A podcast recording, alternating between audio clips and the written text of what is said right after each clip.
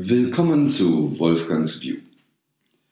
Heute mit Reflexionen über Pferdeflüsterer, Paradigmen, Menschenflüsterer. Ja, wieder mal relativ komplex. Aber es geht mir gerade auch unter dem Gesichtspunkt des Ukraine-Konflikts so viel, wie sagt man da, durch das System, was auf tieferer Ebene eigentlich eine Rolle spielt als dieses ganze Oberflächen-Scharmützelgeplänkel. Ja, manche rasseln mit den Säbeln und der deutsche Bundeskanzler schweigt oder lässt sich vielleicht mal zu einem Kernsatz hinreißen, oh, die Waffen müssten schweigen. Und dann schweigt er wieder. Diese Feigheit auch des Westens, nicht richtig Stellung zu beziehen, so mir wenig auch klar ist, wie ich jetzt gerade da in meinem System die Verknüpfung hatte, kam ich auf den Pferdeflüsterer. Vor vielen Jahren in unseren Mastermind-Runden hatten wir oft das Thema mit dem Pferdeflüsterer, mit Monty der berühmte, der wie magisch Pferde bezirzen konnte, na, nicht bezirzen konnte, mit denen er in eine Verbindung gehen konnte, dass er sie nach kurzer Zeit reiten konnte. Wildpferde. Ängstliche Pferde. Er konnte das Vertrauen gewinnen. Das Spannende an seiner Geschichte ist, sein Vater hatte den Beruf, Wildpferde, Mustangs, die aus der Wildnis kamen, zuzureiten oder reitfähig zu machen, besser gesagt. Und zu seiner Zeit, zumindest der Vater glaubte daran, dass die Pferde Fight, also Kampftiere sind. Und naja, das ist ja eigentlich auch offensichtlich. Ne? Man weiß ja, wie Pferde austreten können, wie gefährlich es sein kann, wie viele Verletzungen es schon gegeben hat. Was er wohl nicht genügend bedachte, ist, dass jedes Tier, insbesondere wenn es dann auch verwundet ist oder gerade von der Freiheit so in ein Gefängnis gesperrt wird, kämpft, wenn es so in die Enge getrieben wird. Daraus kann man aber nicht schließen, dass es ein Kampftier ist. Denn wenn es gar keine Chance mehr zur Flucht hat, hm, kann man es ja eigentlich auch gar nicht abchecken.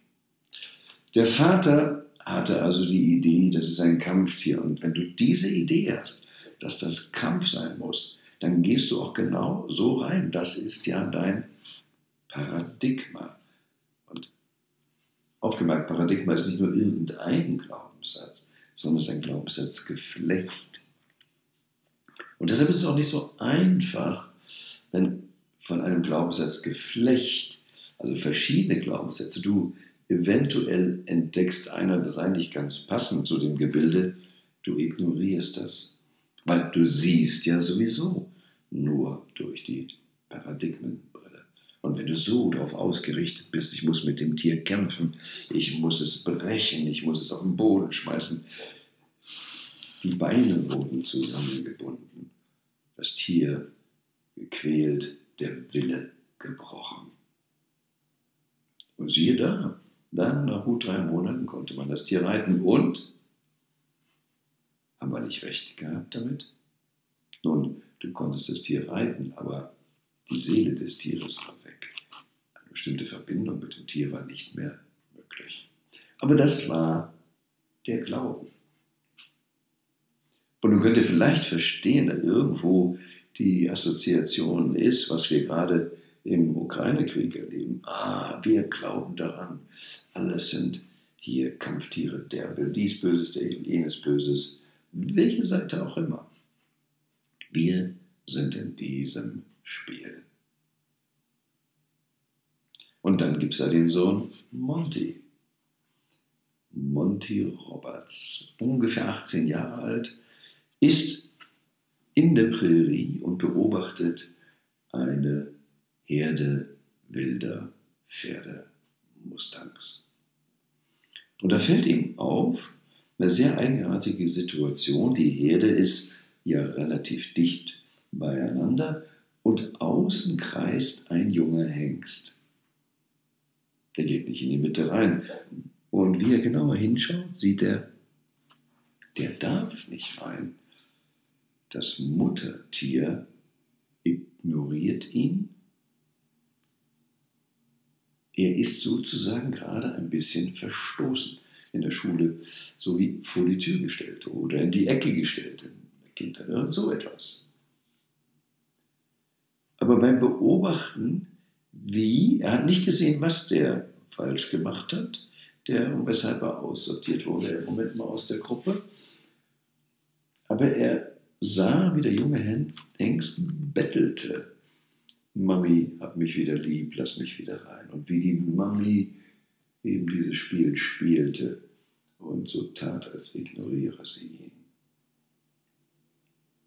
Nun, es geht nicht so sehr um diesen Vorfall, was da gewesen ist, sondern um die Tatsache, hier ist ein junges Pferd, ein junger Hengst, ein junger dynamischer Hengst, der aus der Gruppe ein bisschen raus muss sich so, ich würde fast sagen, weinerlich, bittend verhält, nicht rebellisch wird, nicht tobt, ganz brav. Und dieser Vorgang brachte Monty zur Überlegung, das passt doch irgendwie nicht zu diesem Kampftier. Vielleicht ist das Pferd gar kein Kampftier, sondern ein Fleittier, ein Fluchttier. Und dieser Gedanke ließ ihn nicht los und er probierte es dann aus. Das heißt, und wenn wir das Paradigma haben, ich muss kämpfen, dann gehe ich so rein, und alle Bewegungen werde ich gleich als Kampf und Widerstand sehen.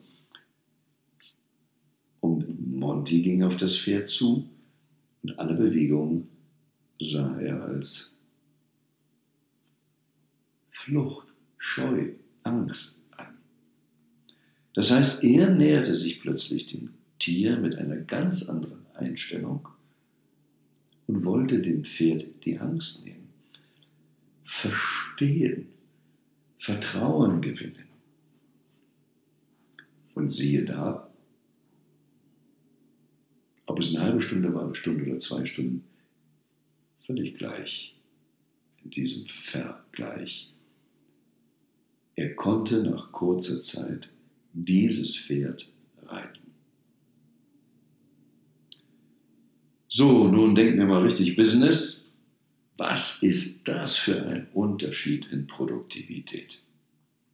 Der eine kämpft mit Gewalt drei Monate, hat dann ein Tier, das zwar in dem Sinne reitfähig ist, weil der Willen gebrochen ist, und der andere hat nach kurzer Zeit ein Tier, das reitfähig ist, das reiten lässt und noch die Möglichkeit offeriert, gute Beziehungen zu entwickeln.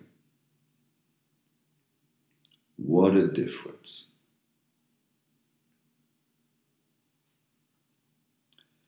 Und deshalb komme ich hier zu diesem Begriff Menschenflüsterer. Also der Pferdeflüsterer, ähm, dieser Begriff ist ja entstanden, weil er so magisch mit den Pferden umgehen konnte. Und uns fehlen Menschenflüsterer, der mit Menschen so umgehen kann, der sagt, nee, wir wollen ja eigentlich gar nicht kämpfen. Nun mag es unter Menschen auch unterschiedliche Naturelle geben, dass man mehr in Flucht denkt oder mehr in Kampf oder Todstellen. Aber vom Grundsatz können wir doch sehen, auch in diesem Ukraine-Konflikt, es wird so gut wie nichts von den Regierenden der Welt genommen, gemacht, um wirklich, wirklich den anderen zu verstehen. Gespräche zu führen, mal wirklich von Mensch zu Mensch, nicht von Position zu Position. nicht Gesichtswahrung machen und so weiter. Da denkt man schnell auch an Marshall Rosenberg, gewaltfreie Kommunikation, der ja eben auch diese sogenannte Wunder vollbracht hat, dass er im Irakkrieg da in der Gegend auftauchte. Überall lagen Bombensplitter mit US-Zeichen drauf. Und ein Moslem ihn dann anschrie, Mörder.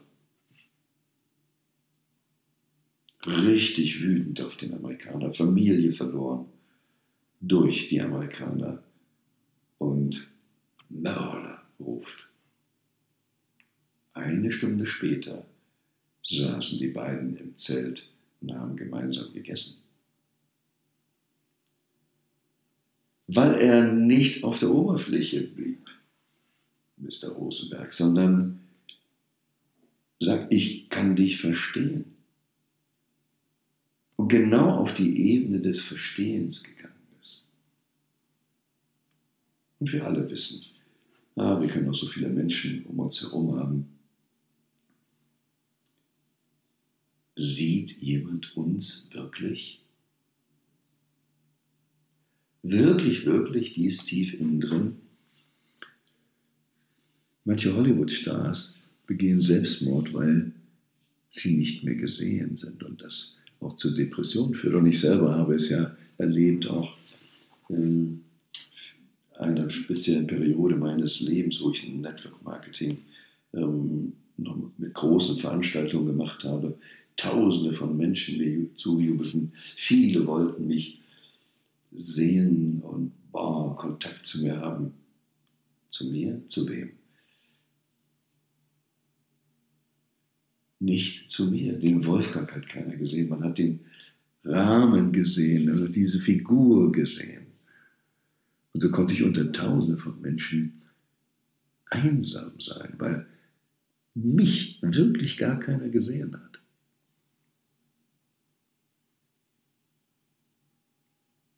Und ich glaube, wir brauchen alle in dieser Hinsicht Menschenschwester und uns wieder daran zu erinnern, dass das Wichtigste für uns ist, gesehen zu werden. Und auch dieser Gruß Namaste. Es geht darum, ich sehe dich. Immer wieder sagen, ja, ich sehe dich. Ich nehme dich wahr. Und das können wir nun ja hier deutlich sehen. Und wenn wir sehen, ukrainische Präsident, wie viel äh, Zoom-Auftritte er hat in Parlamente und äh, auch wenn er ins deutsche Parlament gestrahlt wird, keiner richtig nimmt die Emotionen auf, keiner spricht ehrlich mit ihm und dann wird er abgekappt und dann werden Geburtstagslisten verlesen. Horror, erschreckend diese Hilflosigkeit, die unsere Führung da ich habe zwei Dinge, die mir noch so durch den Kopf gehen. Ich war ja in Jerusalem, weil ich überlegt habe, auch was kann man dazu beitragen, dass dort Frieden existiert. Denn dort sind ja die großen Religionen. Ähm, und wenn die untereinander Frieden hätten in Jerusalem, ich glaube, dann hätten wir 80 oder mehr Prozent Weltfrieden.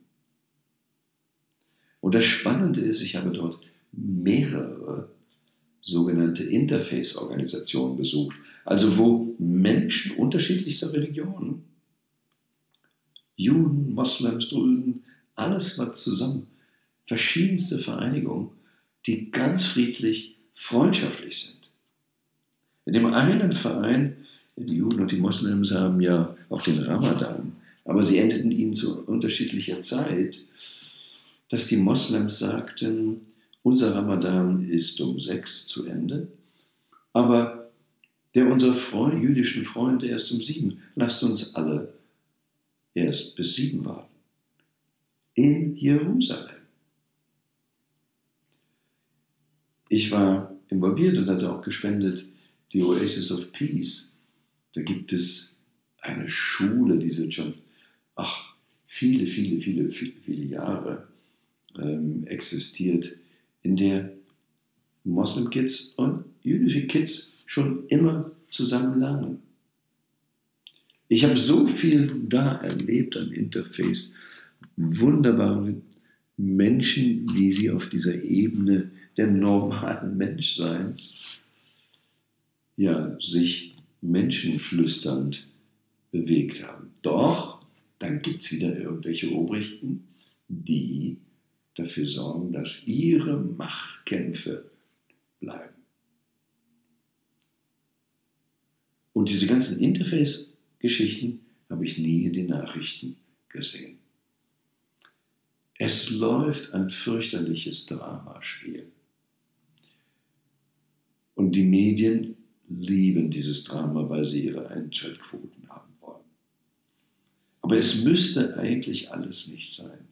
Wir könnten uns aus diesen Verstrickungen herausbegeben.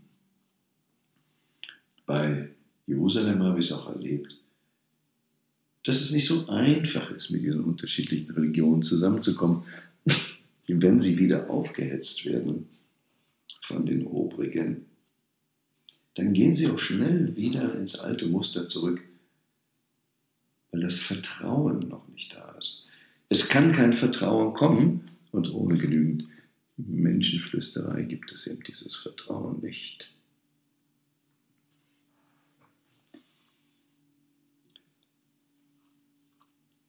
Und das andere, was ich erlebt habe, wenn ich Urlaub gemacht habe in internationalen Resorts, dann gab es Kinder aus unterschiedlichen Nationalitäten,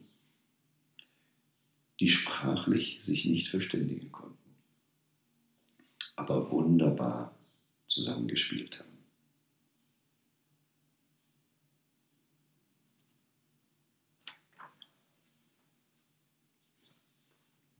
Wo können wir Menschen flüstern, damit es nicht jemand braucht? der diese Verstrickungen wie ein gordischen Knoten mit Gewalt löst.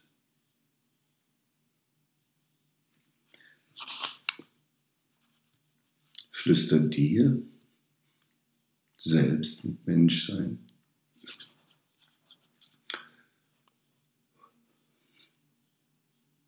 Und wo können wir überall ein bisschen tiefer gehen? nicht nur die Oberfläche sehen. Ehrlich zu uns selbst sein. Wir wollen gesehen werden. Und wen? So lasst uns reflektieren. Wo können wir Menschen flüstern? Zunächst mal uns selbst ins Ohr flüstern. Wie möchte ich eigentlich wirklich, wirklich leben? In welchem verrückten Kampf bin ich da drin? In welcher verrückten Paradigmenwelt lebe ich, dass ich meine, alles mit Gewalt lösen zu müssen. Geht ja in privaten Beziehungen auch schon ganz gut los. Gib ja nicht nach. Und wo können wir jemand anders mit Vertrauen begegnen, die Angst nehmen, verstehen, und dann ein echtes Win-Win gestalten.